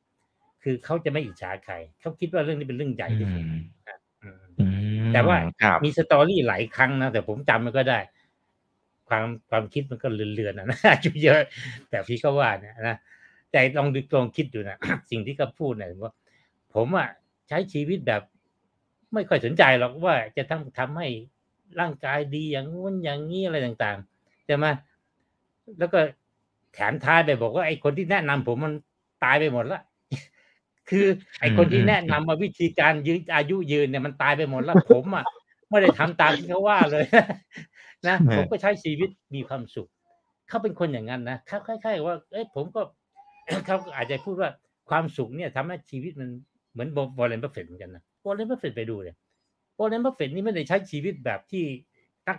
นักอะไรพวกที่เกี่ยวกับสุขภาพบอกจะอายุยืนจะแข็งอะไรใช่ไหมกินแต่แมคโดนัลด์กินแต่โค้กวันละหลายกระป๋องกำลังกายก็ไม่เคยออกอะไรคือ แต่ว่าสุดท้ายเนี่ย บอกว่าเอ้ยมันก็พวกนั้นก็ตายหมดแล้วนะผมก็ไม่อืมผมยังอยู่เป็นไง เออแล้วมันก็ฟังดูแล้วเออมันก็น่าคิดเหมือนกันนะว่าเฮ้ยจริง ๆ แล้วอายุยืนเนี่ยมัน มันบางทีอาจจะไม่ได้ขึ้นอยู่กับการที่คุณไปทรมานร่างกายเอาทหารอะไรต่างๆว่าอาจจะไม่ใช่อย่างนั้นเนี่ยเข้าใจไหมคืออย่างน้อยเขามีความสุข แล้วความสุขเนี่ยอืมทำให้อายุยืน ถ้าผมก็คิดอย่างนั้นเหมือนกันนะว่าไอ้บางทีเนี่ยเราลืมอันอันหนึ่งไป พวกคุณพยายามไป โอ้โหเดี๋ยวนี้เยอะมาก นะ ให้ให้กินอาหารได้แค่แปดชั่วโมง ให้อดอาหาร ให้ทำนู่นทำนี่แต่สุดท้ายไอ้คนที่มันสบายๆอย่างวอร์เรนบัฟเฟตชาร์ลีมังเกอร์เนี่ย ใช้ชีวิตแบบมุกไม่อออกกำลังกายแต่เขาก็พูดแก้เกี้ยวทำนองว่าไม่ได้โอ้โอ้อวดตัวอาจจะเป็นเพราะยีนตัวเองดีนะแต่ลึกๆแล้วเนี่ย ไอ้สิสิ่งเนี้ยผมว่ามีคือไม่โลภไม่อะไรไม่ไม่อิจฉาคนไม่ต้องไปพยายามทำไอ้ไอ้ไอ้พวกนี้ แล้วใช้ชีวิตอย่างที่มีความสุขตัวเองอยากทำแล้วก็ต้องทำก็ทำไปไม่คือไม่ได้แข่งไงว่าเฮ้ยถ้าเราแต่งตัวแบบนี้เราอยู่บ้านแบบนี้ คนก็จะหาว่าเราไม่รวย คนจะอะไรต่างๆใช่ไหมอืมตอนรับแขกไปไทยมาเขาคือผู้นี้เขาไม่สนใจเลยใช่ไหมแล้วเขาก็มีความสุข แล้วอายุมันก็ยืน จริง ๆ ก็ทำได้แบบนี้ก็ไม่เร็วนะ แต่เราก็ไม่รู้นะเพราะพวกนี้เขาจะอธิบายอะเฮ้ยอายุยืนต้องทำอย่างนั้นอย่างหลายเรื่องเนี่ย เอาเข้าจริงๆมันมันเป็นการทรมานร่างกายใช่ไหมเขาบอกถ้ายูจะ live your life เนี่ยยูไม่ทันอย่างนี้หรอกแม้ live your life คืออยู่ยังมีความสุขเนี่ยมัน ไปทำอย่างเงี้ยอายุคุณยาวขึ้นแต่ ไม่รู้จะมีความสุขหรือเปล่านะสำหรับคนที่เขาบอกว่าเฮ้ยให้ผมไปวิ่งทุกวันนี่ผมเหนื่อยผมไม่เอา นะ แต่ยังไงก็ตามนะ ผมก็ยังถามอยู่เยอะออกกำลังอ่าพยายามใจแต่ว่าผมก็มี limit ผมอันนี้พูดถึงส่วนครับตัวนะก็มี limit ผม คือผมกินเบียร์ผมกิน คุณจะบอกว่ากินเหล้าอืมอายุไม่ยืนผมกิน เพราะมันมีความสุขไงแต่ผมไม่กินเยอะไงอืมผมก็กินน้อยๆตอนหลังมีคนมาบอกว่าเฮ้ยกินเบียร์กินเหล้าวันเล็กวันละน้อยเนี่ยอายุยืนขึ้น อะเราก็ยิ่งกินเลยทีนี้สบายเลยไม่ต้องไม่ต้องคิดเลิกกินไปเรื่อยแต่คิดอย่างนี้นะแต่ว่าให้อดอาหารกูไม่เอาไม่เอา มันรู้สึกมันทรมานไปหน่อย หรืออะไรบางอย่างเนี่ยไม่เอาก็เอาแค่พอพอสมควร แล้วก็เน้นว่าออกกำลังแล้วกันนะเพราะว่าเราคิดว่าออกกำลังเนี่ยดีแล้วพอละจะเอาเพิ่มไปสิบเปอร์เซ็นอายุเพิ่มไปอีกหน่อยด้วยการอดอาหารด้วยอะไรด้วย ตัดทิ้งไปเลย เอาแค่นี้พอนะนี่ปรัชญาเราซึ่งสองคนนั้นเขาก็เหมือนกับว่าสองคนนั้นยิ่งไม่ care มากนะเรื่องว่าจะต้องออกกำลังเรื่องนู้นเรื่องเขาอาจจะบอกไม่เอาอะเขาชอบลงทุน ไม่ชอบออกกำลัง เออนะครับอ่าครับ โอเคครับ ขอบคุณครับ อ่า มีท่านนี้นะครับ บอกว่ามีโอกาสเป็นเรื่องนี้ไหมนะครับ ก็คือเรื่องของ generation นะ คุณปู่เนี่ย ก่อนยุค baby boomer ซึ่งมันผ่านอะไรมากมาย เพราะฉะนั้นก็เลยอาจจะไม่ได้ให้ความสำคัญกับเรื่องของวัตถุนะครับ กับเรื่องของไอตัวบ้านต้องใหญ่โตนู่นนี่นั่นต้องเปลี่ยนรถเนี่ย ท่านนี้ก็บอกว่า เนี่ยไปดูสารคดีมาคุณปู่ก็ยังใช้รถเก่าๆ ทั้งนั้นที่เงินเนี่ยซื้อเครื่องบินซื้ออะไรได้แบบตั้งหลายลำก็ได้นะครับ แต่ก็ยังใช้ชีวิตเหมือนเดิม เรื่องเจเนอเรชันด้วยไหมพี่มีอืมผมว่ามันเป็นอยู่ที่เขาเรียกว่า mindset ตั้งต้นดีกว่า เหมือนจริงๆ ถ้าเราดู VI เมืองไทย อะ จริงอืมๆเวลาเราฟังอาจารย์นิเวศเล่าให้ฟังว่าการดำเนินชีวิตทำยังไงเนี่ย จริงๆ นักลงทุนก็จะแตกออกเป็นหลาย ๆ สายแหละ บางสายที่เขาเป็น VI โดยโดยโดยกำเนิดอะเขาจะบอกโอ้โห นี่คือวิธีที่เราจะเรียนแบบเลย เราจะทำเหมือนอาจารย์ แต่สำหรับบางคนเนี่ย แม้แต่ในเจนผมเจน X หรือเจน Y ก็มีทั้งสองแบบนะคุณอีก มีคนที่ประหยัดอดออม แต่ก็มีคนที่อยากจะใช้ ซึ่งเขาก็มีความสุขในรูปแบบของเขาแล้วเมื่อก่อนผมก็อาจจะเคยคิดว่าสมมุติว่าบางคนซื้อซูเปอร์คาร์อย่างเงี้ยผมรู้สึกอืมเราไม่ได้รู้สึก happy อะ เรารู้สึกว่ามันเป็นความสุขที่ ก็ไม่เห็นมีอะไร ไม่มีคุณค่าแต่จริงๆมานั่งคิดมุมกลับเขาอาจจะมีความสุขได้ง่ายนะแค่จ่ายตังค์แล้วก็มีความสุขเลย ไอ้เรานี่กว่าจะมีความสุขเราต้องไปบ่มเพาะไปศึกษาไปเข้าใจอะไรเยอะแยะนะของเขาแค่จ่ายตังค์ซื้อทีละคันทีละคันถ้าเขามีเงินมากพอจริงๆเขาก็มีความสุขเลย ผมก็พออายุมากขึ้นก็เริ่มรู้ว่า จริง ๆ มันคงเป็นไปตามประสบการณ์ หรือว่าวิธีเลี้ยงดูหรือว่าความคิดตั้งต้นของแต่ละคนแหละ ถ้าเรามีความเชื่อใน baby boomer ก็มีคุณอิกก็จะเห็นคนที่ใช้เงินเยอะๆ สร้างคฤหาสน์ใช่ไหมครับ บางคนก็ประหยัดผมว่ามันเป็นอยู่ที่แนวคิดว่าเราให้คุณค่ากับสิ่งใดมากกว่า เหมือนอย่างพวกเราเนี่ย value investor เนี่ยเราก็จะรู้จักแหละว่าเฮ้ยจริง ๆ ส่วนใหญ่ก็มาจากคนที่ไม่ได้มีตังค์มาก่อน คราวนี้เวลามันมีตังค์มันก็จะมีต้นแบบให้เราดู อย่างผมผมดูวอร์เรนบัฟเฟตดูชาร์ลีมังเกอร์ดูอาจารย์นิเวศน์เนี่ย เราก็จะรู้ว่า เอ้ย อย่างน้อยๆมันมี limit อะผมอาจจะใช้มากมากกว่าที่ควรจะใช้เป็นเล็กน้อย ถ้าเทียบกับบอลเลน p อเฟตอะไรอย่างนี้เนาะแต่มันก็จะเหมือนมี limit คุณอิกนึกออกไหมเหมือนเฮ้ยไม่เว้ยอาจารย์เรายังไม่ใช้เยอะเลย เราก็ต้องประหยัดประหยัดบ้างอะไรอย่างเงี้ยนะแต่บางทีมันไอ้ความเป็นเด็กคนละ gen กันเนี่ยมีนะคุณอิกผมผมเชื่อว่า gen ผมก็ใช้มากกว่า baby boomerหรือว่าเจน Y เนี่ย โดยสังเกตนะ โดยที่ผมสังเกตโดยธรรมชาติก็จะใช้มากกว่าเรา แต่ว่ามันก็จะแบ่งแยกเป็นสองกลุ่มใหญ่ๆเหมือนกันเป็นกลุ่มที่เห็นคุณค่ากับการเก็บเงิน กับอีกกลุ่มหนึ่งก็จะเห็นคุณค่ากับการที่เขาเรียก spending อะ ผมว่าตรงนี้เกี่ยวตรงนี้เกี่ยวแต่ไม่ได้ถึงขั้นว่าอ่าเขาเป็นเจนนั้นเขาเลยใช้ชีวิตอย่างนั้นได้ แต่การให้คุณค่าของแต่ละเจนเนี่ยไม่ไม่เหมือนกันเลยครับคุณอีกเบบี้บูมเมอร์เนี่ยผมเคยพูดเนี่ยbaby boomer เนี่ยความสำเร็จคือการเก็บเงิน การเก็บเงินคือความสำเร็จ สมมุติว่าเราไปเจอคน baby boomer สักคนหนึ่งแล้วมีเงินเป็นหมื่นล้านเลยต่อให้เขาไม่ใช้เลยนะ กินเกี้ยมไฉ่กินข้าวต้มอยู่บ้านแล้วบอกเจ็กเจ็กนี่เก่งจริง ๆ เลยขอคารวะเลย เพราะคน baby boomer เขารู้สึกว่าเนี่ยคือความสำเร็จคือความมั่งคั่งการสร้างทรัพย์สินไว้ให้ครอบครัว แต่ถ้าเจน Y อะถ้าเขามีเงินแล้วเขาไม่ใช้เนี่ยการใช้เงินของเขาก็คือความสำเร็จคุณอิกนึกออกไหมเขาจะต้องโชว์ออฟต้องซื้อนาฬิกาเรือนแพงๆคือมันไอเรื่องเจนมีส่วน แต่ผมว่าพอลึกลงไปเนี่ย มันมีที่อาจารย์เคยเขียนมันเขาบทความว่าอืม V VI โดยธรรมชาติอะไรอย่างเงี้ยหมายถึงว่าคนที่จะเป็น VI เนี่ยมันจะต้องมีมีอะไรบางอย่างอะที่เขามีความเชื่อมีค่านิยมที่สอดคล้องกับ ความเชื่อของ VI อะ แล้วพอเขามาเป็นเสร็จเขาก็จะทำเหมือนเหมือนกัน ก็จะประหยัดก็อาจจะเป็นคนที่ให้คุณค่ากับการลงทุนระยะยาว ใช้เงินเท่าที่จำเป็นโอเคแหละ พอมีเยอะขึ้นก็ใช้เยอะขึ้นบ้าง แต่ท้ายที่สุดเนี่ย การใช้เงินไม่ใช่ไม่ใช่ทุกอย่างของชีวิต เราไม่ได้ถูกเขาเรียกว่าสังคมบอกว่าเป้าหมายต้องทำอย่างนี้ การให้คุณค่าต้องทำแบบนั้น แล้วเราก็เชื่อไปเลย เพราะจริง ๆ เราอาจจะอ่านเยอะอ่านทุกเรื่อง แต่เราไม่เชื่อทุกเรื่องที่เราอ่านใช่ไหมคุณอีกเราฟังทุกเรื่อง แต่เราไม่ได้เชื่อทุกเรื่องที่เราฟังอะไรเงี้ย เราก็จะมีวิจารณญาณของพวกเราแหละว่าเฮ้ยแบบนี้เราชอบเราทำแล้วมีความสุขเราก็ทำอันนี้เราทำแล้วเรารู้สึกว่าเฮ้ยมันอาจจะนอกจากจะนอกจากจะไม่ชอบแล้วเนี่ย บางทีอาจจะไปเป็นแบบอย่างให้ลูกๆ คุณอีกเนื้อออกมาสำคัญนะ ตัวเราอะรอดแล้วนะ ถ้าสมมุติคุณอีกอะอย่างสมมุติว่าเราเดินทางต่างประเทศนะ แล้วเราบิน business class ลูกเราก็จะ first class นะแต่ถ้าเราบินด้วย economy สุดท้ายลูกเราต้อง business นะ ลูกยังไงมันต้องใช้เยอะกว่าเราสเต็ปหนึ่งอยู่แล้ว แต่ถ้าเราสร้างมาตรฐานไม่สูงเขาจะยิ่งสูงขึ้นไปเรื่อยๆ แต่ถ้าเราสร้างมาตรฐานไว้ต่ำหน่อยสุดท้ายเขาต้องใช้เยอะกว่าเราแหละ แต่มันก็จะเหมือนช่วยให้ชีวิตเขาเนี่ย ให้คุณค่ากับทางอื่นได้มากขึ้นอะไรเงี้ยครับ อืมครับ โอ้โหนี่นี่คมมากนะครับ โอเคนะครับ ท่านนี้บอกว่าออยากให้อาจารย์นิเวศ comment นะครับหลักกระจายความเสี่ยงที่ปู่มังเกอร์เนี่ยดูเหมือนจะไม่เชื่อเรื่องกระจายความเสี่ยงนะครับ อาจารย์นิเวศมองอย่างไร จริงจริง ๆ ไม่ใช่เฉพาะมังเกอร์นะเพราะฉะนั้นบัฟเฟตเองอะก็ถ้าพูดถึงมาตรฐานทั่วไปแล้วก็คือเอ่อกระจายไม่กระจายความเสี่ยงนะคือคำว่าไม่กระจายความเสี่ยงเนี่ยมันคือ คืออย่างคุณถือก็สิบกว่าตัวเงี้ยบัฟเฟตเองไปดูเดี๋ยวหุ้นตัวใหญ่ๆคิดเป็นแปดเก้าสิบเปอร์เซ็นต์น่ะมีอยู่ในหุ้นไม่กี่ตัว รวมกันแล้วก็เก้าสิบละและแปดสิบละนะแต่ว่าจริง ๆ อะ ก็คือมันก็กระจายอยู่นะ แต่ไม่กระจายเหมือนกับคนที่นักวิชาการว่ากระจายต้องอย่างน้อยกี่สิบตัว หรือว่าต้องอย่างกระจายยังไงอะไรมันมีสูตรมีอะไรออกมาเลยนะแต่ไอ้แบบนั้นเนี่ยมันคือคือคุณปลอดภัยเกินไปตัวเองนะคุณคุณลงทุนแบบปลอดภัยเกินไป อันเนี้ยมันจะได้ผลตอบแทนไม่ค่อยสูงนะไม่ค่อยสูง ซึ่งมันก็เหมาะกับกับคนทั่วไปนะไม่ต้องการความการการความตแตกสูงมาก แต่ต้องการความเสี่ยงเออไม่ไม่ใช่ แต่ไม่ต้องการความเสี่ยงเยอะใช่ไหมแต่ถ้าคุณรอบรู้ อย่างชาลีมังเกอร์เนี่ยเขาก็คิดว่าเฮ้ยคุณต้องเป็นคนรอบรู้ คุณต้องรู้สิจะว่าว่ามันเสี่ยงแค่ไหนอะไรแค่ไหน เพราะฉะนั้นคุณไม่จำเป็นต้องต้องต้องกระจายมาก ก็คือให้ต้องต้องรับความเสี่ยงในระดับหนึ่ง แต่คุณรู้ว่ามันเท่าไหร่และยอมรับได้นะเพราะฉะนั้นเขาก็เป็นอย่างนี้ผมก็เหมือนกัน VI ยิ่ง VI ไทยยิ่ง ยิ่งยิ่งยิ่งไม่กระจายความเสี่ยงเยอะบางคนถือกันสองสามตัวเองใช่ไหมเบ้งเลย ถ้ามีปัญหาก็ตายเลยนะแต่ส่วนใหญ่เขาก็บอกว่าเฮ้ยก็ต้องเอาตัวที่มันจะไม่มีปัญหา หรือว่าไม่แย่อะไรต่างๆตัวที่เข้าใจซึ่งบางบางตัวก็เจ๊งเหมือนกันนะคือบางทีคุณก็คาดคาดผิดเหมือนกันใช่ไหมอันนี้ก็เป็นก็ต้องขึ้นอยู่กับความรอบรู้ด้วย แล้วก็ขึ้นอยู่กับการที่เขากล้าเทคริสแค่ไหนเขาอยากจะรวยเร็วแค่ไหน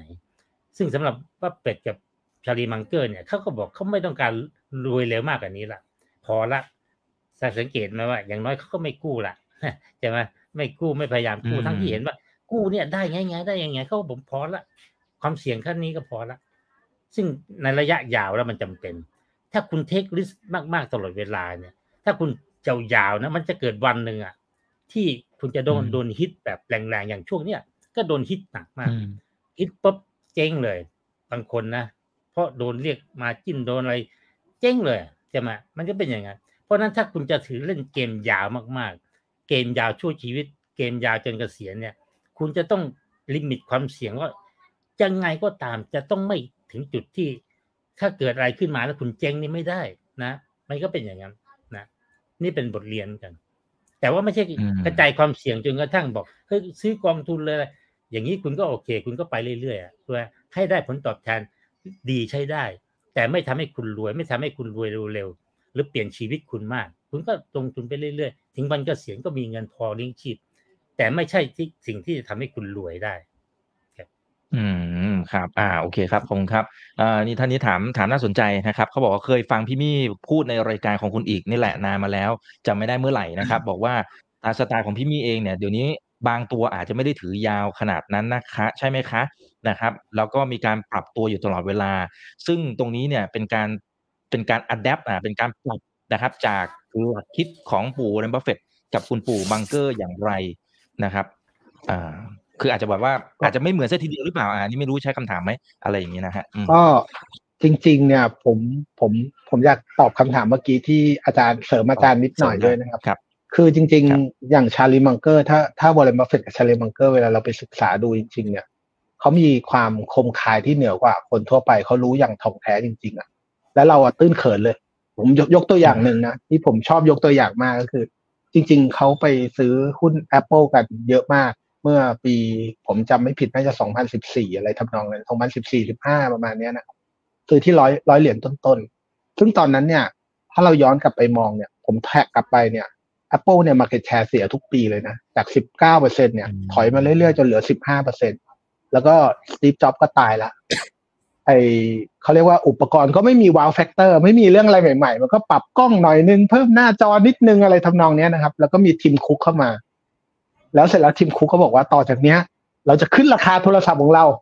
ผมมาตอนนั้นผมฟังอยู่คิดปู่ต้องผิดแน่ๆเลยอะเพราะปู่ซื้อเข้าไปเยอะด้วย แล้วไอ้ market share ก็จากสิบเก้าลงมาเหลือสิบห้าละคุณอีก แล้วมาขึ้นราคาอีกตอนนั้นถ้าจำไม่ผิดเป็น iPhone 7กำลังจะขึ้นเป็นแปดอะไรประมาณเนี้ย ก็ตอนนั้น iPhone 7 เนี่ย ตัว top top ก็จะอยู่สองหมื่นปลายป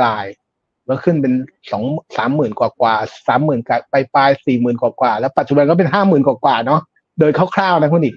กลายเป็นว่าหลังจากขึ้นราคาเนี่ยเขาเข้าใจธุรกิจมากกว่าที่เราเข้าใจเยอะ เพราะมันขึ้นราคามาเรื่อยๆเนี่ยมาร์เก็ตแชร์มันวิ่งกลับมาเรื่อยๆ แล้วกำไร Apple เนี่ยก็ขึ้นแบบมหาศาลผมเข้าใจว่าเมื่อต้นปีเนี่ย ไม่นับรวมปันผลนะครับเขาน่าจะกำไรไปประมาณหกร้อยกว่าเปอร์เซ็นต์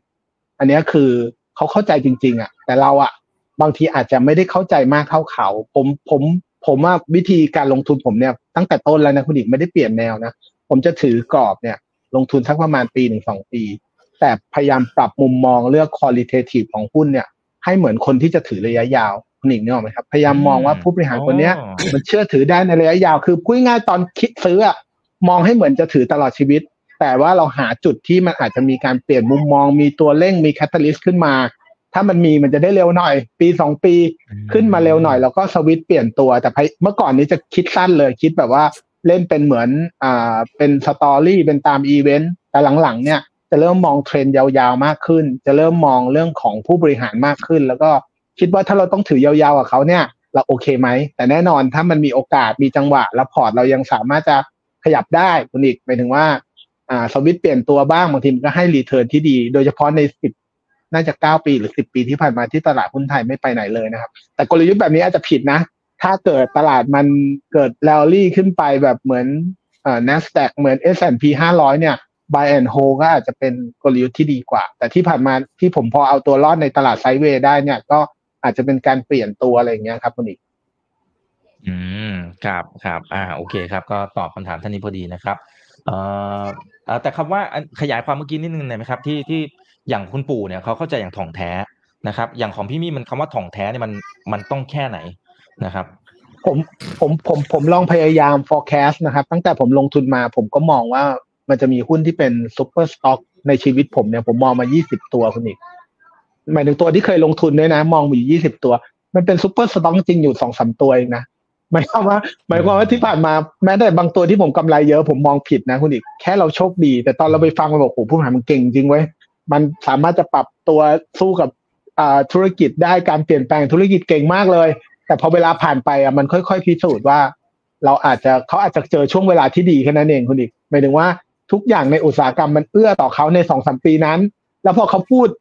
วิสัยทัศน์แล้วเขาเป็นคนที่สื่อสารเก่งเขาจะเป็นคนเก่งจริงแหละ แต่ตัวธุรกิจมันอาจจะเหมือนไม่ได้มีความแข็งแรงแบบที่วอร์เรนบัฟเฟตอาจารย์นิเวศ หรือชาร์ลีมังเกอร์มองหาเนี่ย แต่เราเผลอไปเข้าใจผิดว่ามันคือ super stock อะแต่ความจริงมันอาจจะเป็นหุ้นที่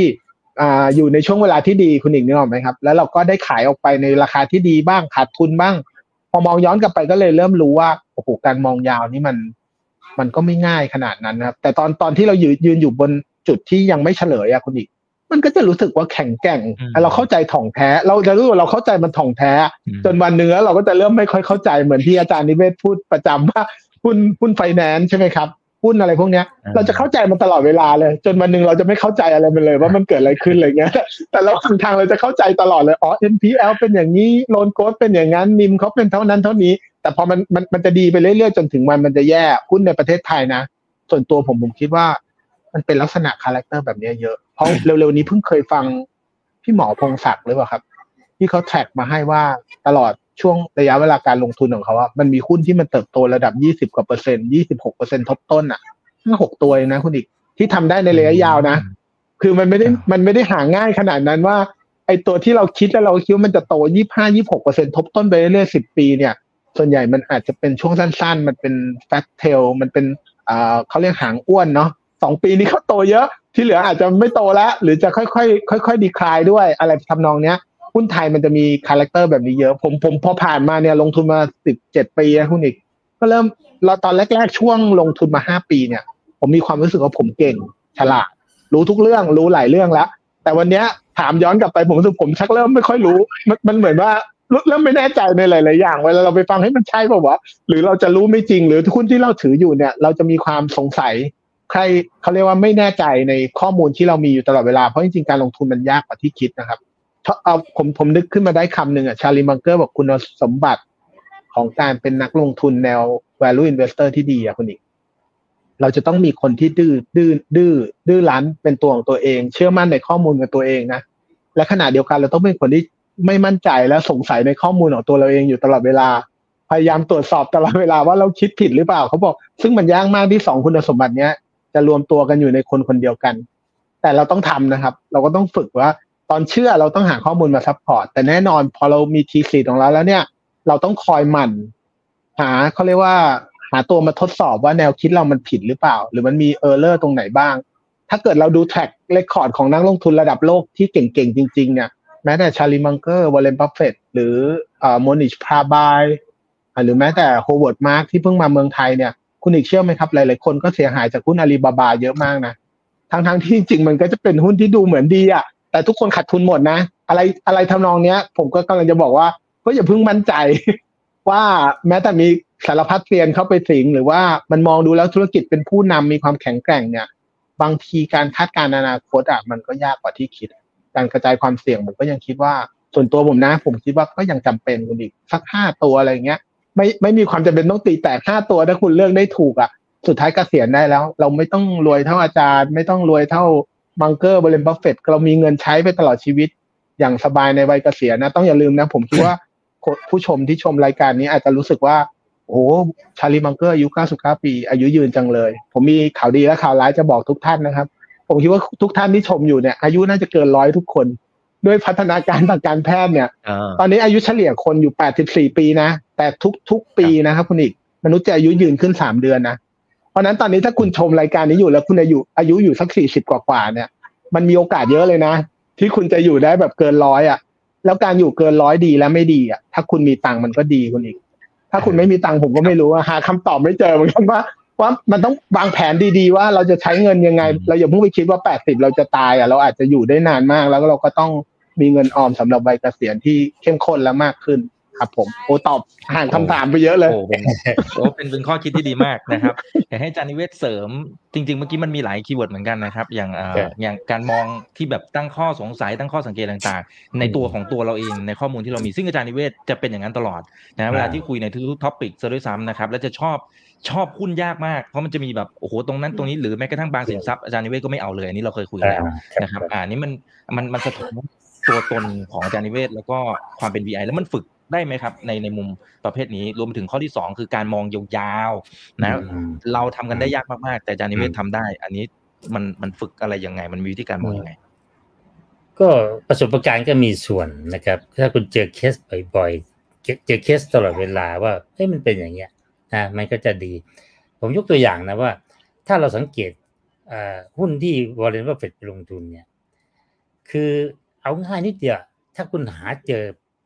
สินค้าอะไรก็ตามนะ ที่มันเอาจะขึ้นราคาอยู่เรื่อยเลย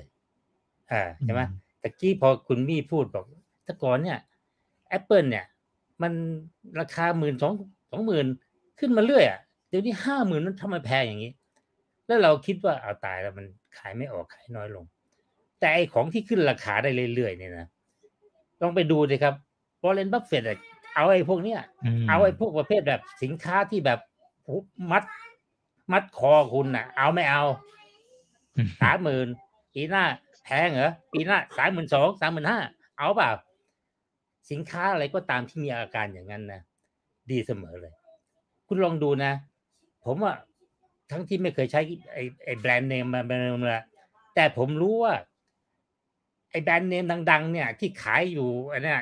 หลุยเหลยอะไรต่างๆอะไปดูเลยครับ เศรษฐกิจไม่ดี มันก็ขึ้นราคา เศรษฐกิจจริงดีมันก็ขึ้นราคา แล้วยิ่งขึ้นยิ่งยิ่งขายดี แล้วไม่ใช่เรื่องธรรมดานะไปไปถามดูเลยคนคนที่ไปผู้หญิงที่เขาใช้เนี่ย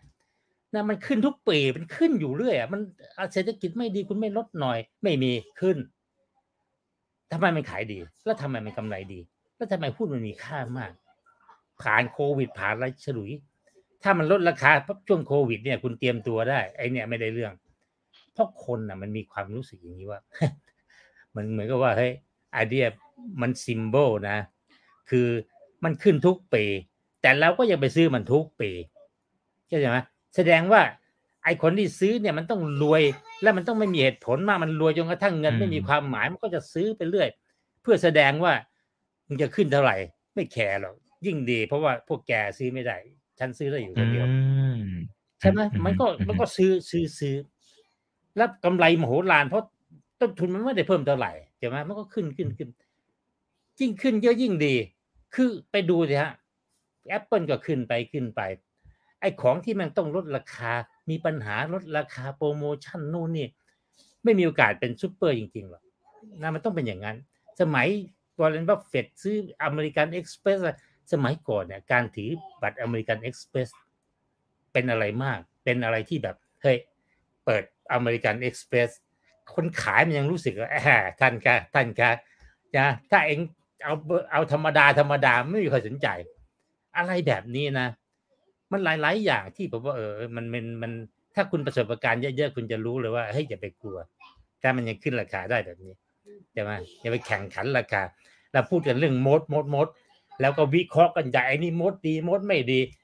มดดีก็คือว่ามันขึ้นราคาเท่าไหร่ คุณก็ต้องซื้ออย่างนั้นต่างหากใช่ไหมแต่เราไปวิเคราะห์แบบโอ้เฉพาะอย่างนั้นมันจะมีมดมันป้องกันไม่ให้คนเข้าเฮ้ย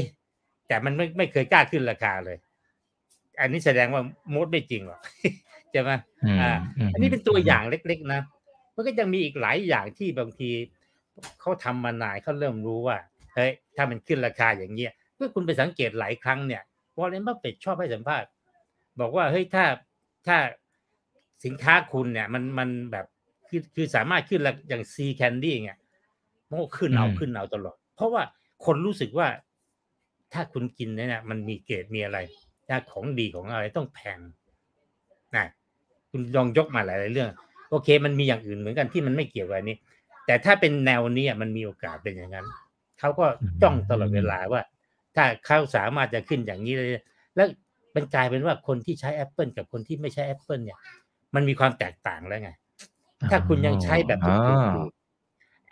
ไอโทรศัพท์เดี๋ยวนี้มันต้องเอามาโทรโทรตลอดเวลา มันเห็นตลอดเวลา มันเหมือนเสื้อผ้าที่แบบมันเห็นตลอดเวลา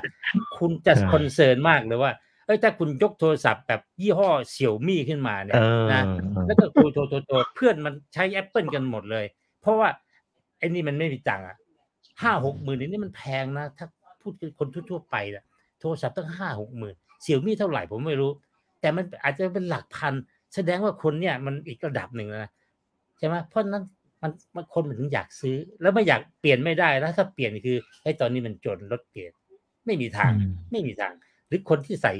ชุดอ่าแบรนด์เนมมากๆตลอดเวลาตอนหลังจะบอกว่าตอนนี้ไม่ค่อยมีตังค์จริง ๆ อาจจะมีตังค์เหมือนเดิมแต่เปลี่ยนยี่ห้อไม่ได้อายเขาคนเขาเคยเห็นคุณใส่ชุดอย่างนี้ คุณมาเปลี่ยนอย่างนี้ หรือรถอย่างนี้อะไรเงี้ยรถสปอร์ตตอนนี้เปลี่ยนเป็นรถอะไรแล้วไม่มีปัญญาซื้ออะไรนะ อันนี้ผมก็ให้ว่าของอืมพวกเนี้ยมันมันมันต้องประสบการณ์ด้วย แล้วมันก็เป็นผลที่อืมผมเดี๋ยวที่ผมถึงบอกอะผมมาศึกษาเรื่องพฤติกรรมมนุษย์เยอะ แล้วผมศึกษาจากยีนเลย ผมรู้ว่ายีนเนี่ยอืมมันต้องแข่งขันกัน ว่าเฮ้ยจะมาถ้าคุณเป็นอืมผู้ชายโสดถึงไม่โสดก็ตามเนี่ยยีนมันบอกว่าคุณต้อง attract ให้คนรู้สึกว่าคุณแหมรวยมีบารมีเขาจะได้มาจีบ แล้วคุณแสดงออกยังไง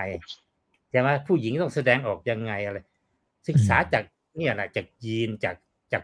แล้วซึ่งมันฟ้องออกมาเป็นพฤติกรรมถ้าว่าทำไมคนทำแบบนี้อะไรต่างๆเราก็จะมีโอกาสได้รู้ว่า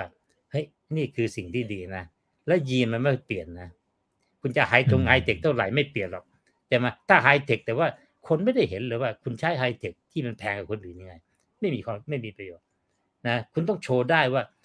คือรวยจริง มีเงินเยอะจริง โดยที่ว่าไม่ care บอกกระเป๋า แข็งแรงเท่ากันใช้ประโยชน์เท่ากัน แต่ทำไมคุณยอมจ่ายแพงกันสิบเท่าอ้าวเขายอมจ่ายเพราะคุณรู้ไงว่าไอ้นี่มันแพงกว่าสิบเท่า แล้วถ้าผมไม่รวยจริงเนี่ยผมก็จะต้องประหยัดใช่ไหมแพงกันสิบเปอร์เซ็นยี่สิบเปอร์เซ็นผมยังต้องคิดเลยว่าจะเอาเอาเอากระเป๋าไว้ไหน แต่ไอ้นี่มันแบบสิบเท่าเลยใช่ไหมใช้ประโยชน์เท่ากันอะ แต่มันโชว์ออฟเช่นเดียวกับโทรศัพท์ที่มันควักตลอดเวลามันเห็นตลอดเวลา อืมครับแล้วขอขอถามเพิ่มอีกนิดเดียวครับอาจารย์คือ อย่างอาจารย์ก็จะฝึกแล้วก็หมายว่าสอนให้อ่าคนฟังเนี่ยนะครับ สามารถจะต้องแบบตั้งข้อสังเกตตั้งข้อสงสัย อย่าไปเชื่ออะไร โดยที่สมมุติเราฟังปั๊บอย่าไปเชื่อนะครับอ่าเอ่อโดยทันทีนะครับ แต่อ่าทีนี้คำถามก็คือว่าอะสมมุติว่าเราเราตั้งข้อสังสงสัยแบบเยอะมากเกินไปบางทีอีกมุมหนึ่งคือเราก็อาจจะเสียโอกาสนะครับอ่าถูกหรือต้องน้องๆคนรุ่นใหม่เขาบอกว่าอ้าวถ้าอย่างนั้น มันก็แทบจะลงทุนอะไรไม่ได้เลย สมมติอ่าขออนุญาตใช้คำนี้นะครับ อย่างอาจารย์นิเวศก็คือพอร์ตใหญ่มากแล้ว เพราะฉะนั้นอาจจะใช้วิธีนี้ได้ก็ใจเย็นๆ สบายๆ ได้ แต่น้องๆ คนรุ่นใหม่เขาเอาบอกว่า เฮ้ย มันมีตังค์นิดเดียว มันต้องรีบปั้น ต้องรีบปั้น ถ้าเราไปมัวแต่สงสัย มัน มันจะไม่เจออะไรที่ อืมลงทุนได้เลยสิครับเออใช่ไง เพราะว่าถ้าคุณคิดแบบ แบบว่า โอ้ จากตัวเร็วเลยใช่ไหมถ้างั้นก็ไปแทงหวย ไปแทงลอตเตอรี่ ดูถูกปั๊บรวยเลยเลยแต่ว่า ถ้าคุณไปแบบว่า โอ้มีโอกาสดูเยอะๆแต่ว่าเสี่ยงมาก ถ้าไม่ถูกคุณก็ผิด คุณก็เจงใช่ไหมมันก็เหมือนกันใช่ไหมเงินคุณก็กระจายความเสี่ยงไปอะไรแบบคือ คืออันนี้เป็นเป็นจิตวิทยาของยีนไงจิตวิทยาของยีน ที่มันจะต้องเห็นว่าเฮ้ยทำปุ๊บรวยปั๊บอะไร แล้วถึงจะอยากทำใช่ไหมมันต้องฝืนเยอะนะการเป็นนักลงทุนเนี่ย เราต้องรู้จักยีน เพื่อที่ว่าเราจะฝืนมันได้ ถ้าเราไม่รู้จักยีนเราจะฝืนมันไม่ได้ เราไม่รู้ว่ายีนมันมีคุณสมบัติที่จะคุมเรายังไงถูกไหมการการเรียนรู้ว่ายีนทำงานยังไงมันเป็นยังไง เรียนรู้เพื่อจะฝืนมัน แล้วการลงทุนเนี่ย ผมพูดตามตรงนะ หลาย ๆ อย่างเลยคุณไปอะไรได้เลยนะปีเตอร์ลินช์ที่ก็เคยพูดนะ บอกว่า โอ้ย ไอคนที่เก่งๆเนี่ยถ้าคุณเป็นช่างประปาเก่งๆเนี่ยมันรู้เลย คุณอะไรใช่ไหม ต้องเอามืออาชีพต้องเอาคนที่เรียนรู้วิธีการทำท่อประปาโน่นนี่ แต่เขาบอกว่าโทษทีนะ แต่การเป็นนักลงทุนนะไม่ใช่ว่าคุณเลือกมืออาชีพเป็น fund manager มาแล้วจะเก่งกว่าคนธรรมดาใช่ไหมการลงทุนนี่มันเป็นอะไร ซึ่งมันมันมีตุ้มอีกฝั่งหนึ่งก็คือราคาหุ้น ที่คอยถ่วงตลอดเวลาว่าเฮ้ยคุณจะซื้อหุ้นแต่หุ้นดีอย่างเดียวไม่ได้ เพราะถ้าหุ้นดีแต่ว่าราคาแพง อันนี้ซื้อไม่ได้ใช่ไหมแล้วนักนักนักลงทุน fund manager เขาก็จะมีว่าเขาต้องทำกำไรเร็วๆถ้าเขาจะมานั่งซื้อแล้วค่อยๆไปไม่ได้ ไม่มีใครลงทุนกับคุณเขาก็ต้องพยายามหมุนหุ้นบ้างอะไรบ้าง แล้วก็ดูตามกระแสหุ้นที่กำลังมาโมเมนตัมซื้อก่อนจะขายก่อนใช่ไหมเขาก็จะเป็นอย่างนั้นแล้ววิธีการแบบนั้นคือวิธีการตามแห่ใช่ไหมตามแห่ตามตามคนส่วนใหญ่ นี่คือตามยีนส่วนใหญ่นะแต่เรารู้ละว่าเกมการลงทุนเนี่ย คุณตามคนส่วนใหญ่ไม่ได้ คุณคิดว่าอันนี้ไม่ได้ ตามยีนมายีนมาบอกเห็นมาเห็นมาตัวนี้กำลังมา ตัวนี้อะไรต่างต้องรีบทำซึ่งมันผิดนะ ยิ่งเทรดมาก ยิ่งเสียค่าคอมมิชชั่นเสียค่าส่วนต่างการซื้อการขายสารพัดถ้าเราศึกษาประวัติศาสตร์เราก็จะรู้ว่าเฮ้ยไม่ได้หรอก แต่มันพอคุณทำอย่างนั้นเนี่ย มันจะเข้าเกณฑ์หลักสถิติละ คุณทำอะไรที่ซ้ำๆมันจะเข้าเกณฑ์หลักสถิติว่า เฮ้ย ถ้าเกมนี้เป็นเกมที่คุณแพ้นี่นะ ยิ่งยิ่งคุณทำมากเนี่ยมันจะแพ้ร้อยเปอร์เซ็นต์โอเค ช่วงสั้นๆน่ะ คุณกำไรได้ หลักสถิติมันเป็นอย่างนี้ สั้นๆเนี่ยกำไรดีๆ แล้วมันก็ขาดทุนแรงๆได้ตลอดเวลา แต่ถ้ายาวๆแล้วเนี่ยเขาเรียกว่าเกมต่อการต่อรองเนี่ย มันมันขาดทุนเขาเรียกนกาทีฟซัมเนี่ยนะ ยังไงคุณก็แพ้ คุณเล่นเป็นร้อยเป็นยิ่งยิ่งยิ่งเล่นยาวเท่าไหร่ยิ่งแพ้ อ่าใช่ไหมมันก็จะเป็นลักษณะเนี่ยคือ การลงทุนมันถึงบอกว่ามัน ผมถึงบอกตัวรายอะไรไว้เนี่ยนะที่ผมเรียนรู้เรื่องยีน เพราะผมต้องการที่จะทำมันตรงกันข้ามมาแล้วหรือว่าทำไม่ตามมัน คือจับได้ว่าทำไมมันเป็นอย่างนี้ไงทำไมหุ้นตัวนี้วิ่งตอนเนี้ยแต่ผมรู้ว่าเฮ้ยมันไม่ใช่ มันวิ่งด้วยเหตุการณ์อะไรบางอย่าง มันวิ่ง เพราะว่า สภาพการตอนนี้มันดี แต่สภาพการแบบนี้มันไม่มีตลอด มันมีแป๊บเดียวเดี๋ยวมันก็เปลี่ยนเปลี่ยนเปลี่ยนเปลี่ยนแล้วถ้าคุณทำไปเรื่อยๆเนี่ย คุณจะแพ้นะก็ต้องทำทำแบบฝืนมันครับ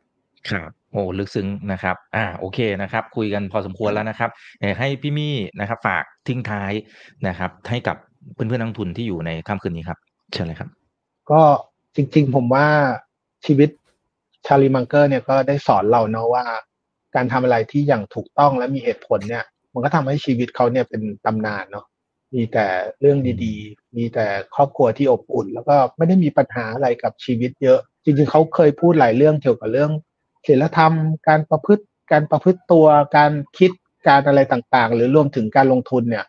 ซึ่งก็เราก็เห็นอยู่แล้วว่าเปิดที่อาจารย์พูดเมื่อกี้ ถ้าเราลงทุนด้วยวิธีที่ผิด บางที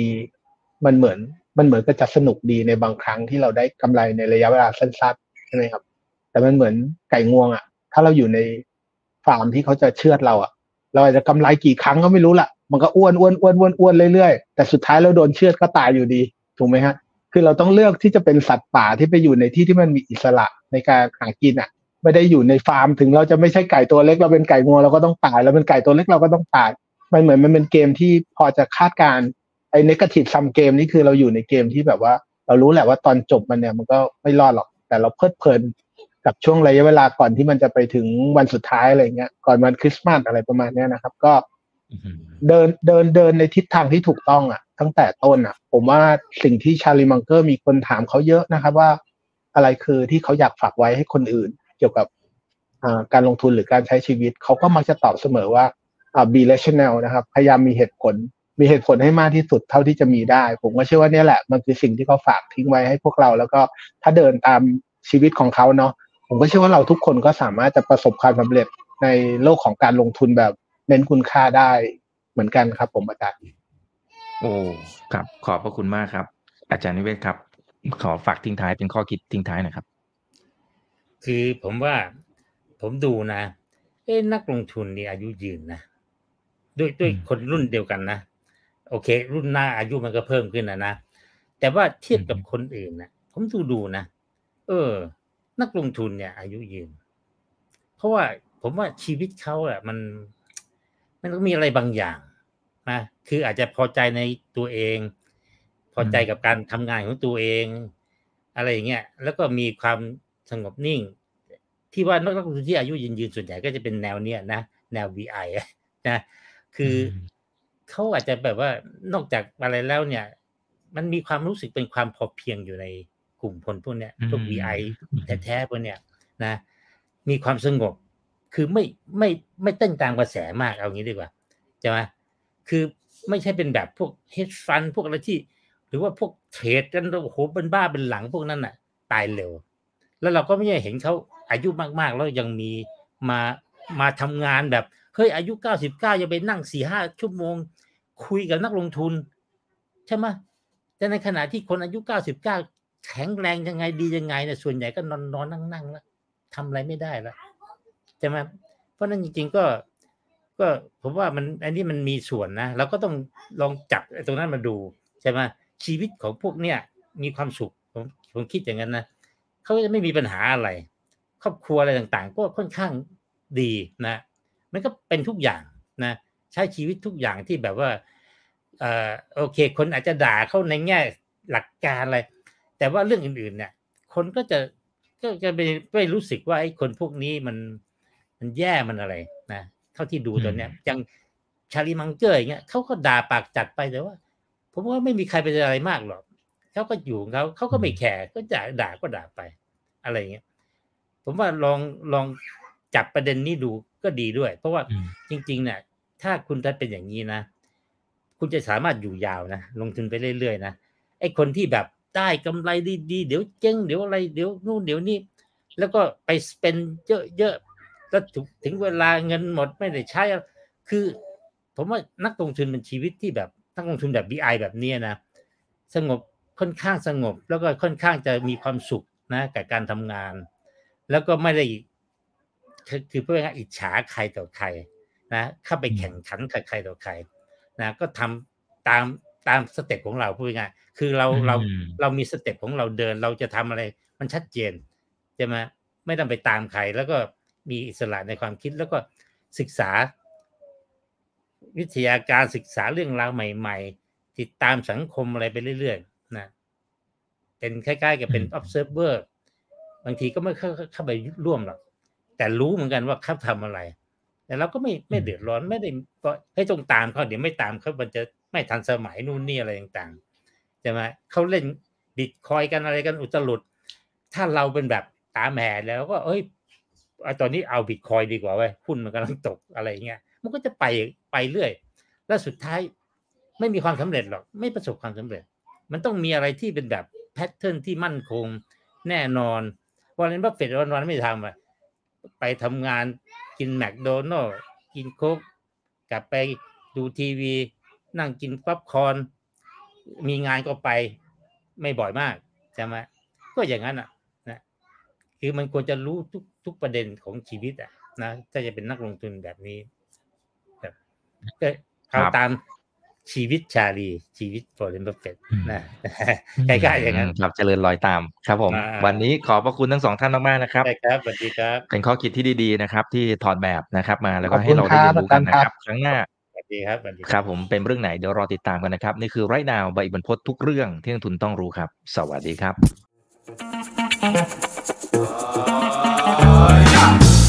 ถ้าชื่นชอบคอนเทนต์แบบนี้อย่าลืมกดติดตามช่องทางอื่นๆด้วยนะครับ ไม่ว่าจะเป็น Facebook, YouTube, Line Official, Instagram และ Twitter จะได้ไม่พลาดการวิเคราะห์และมุมมองเศรษฐกิจ และการลงทุนดีๆ แบบนี้ครับ อย่าลืมนะครับว่าเริ่มต้นวันนี้ดีที่สุด ขอให้ทุกท่านโชคดี และมีอิสรภาพในการใช้ชีวิต ผมอีกบรรพฒนาเพิ่มสุขครับ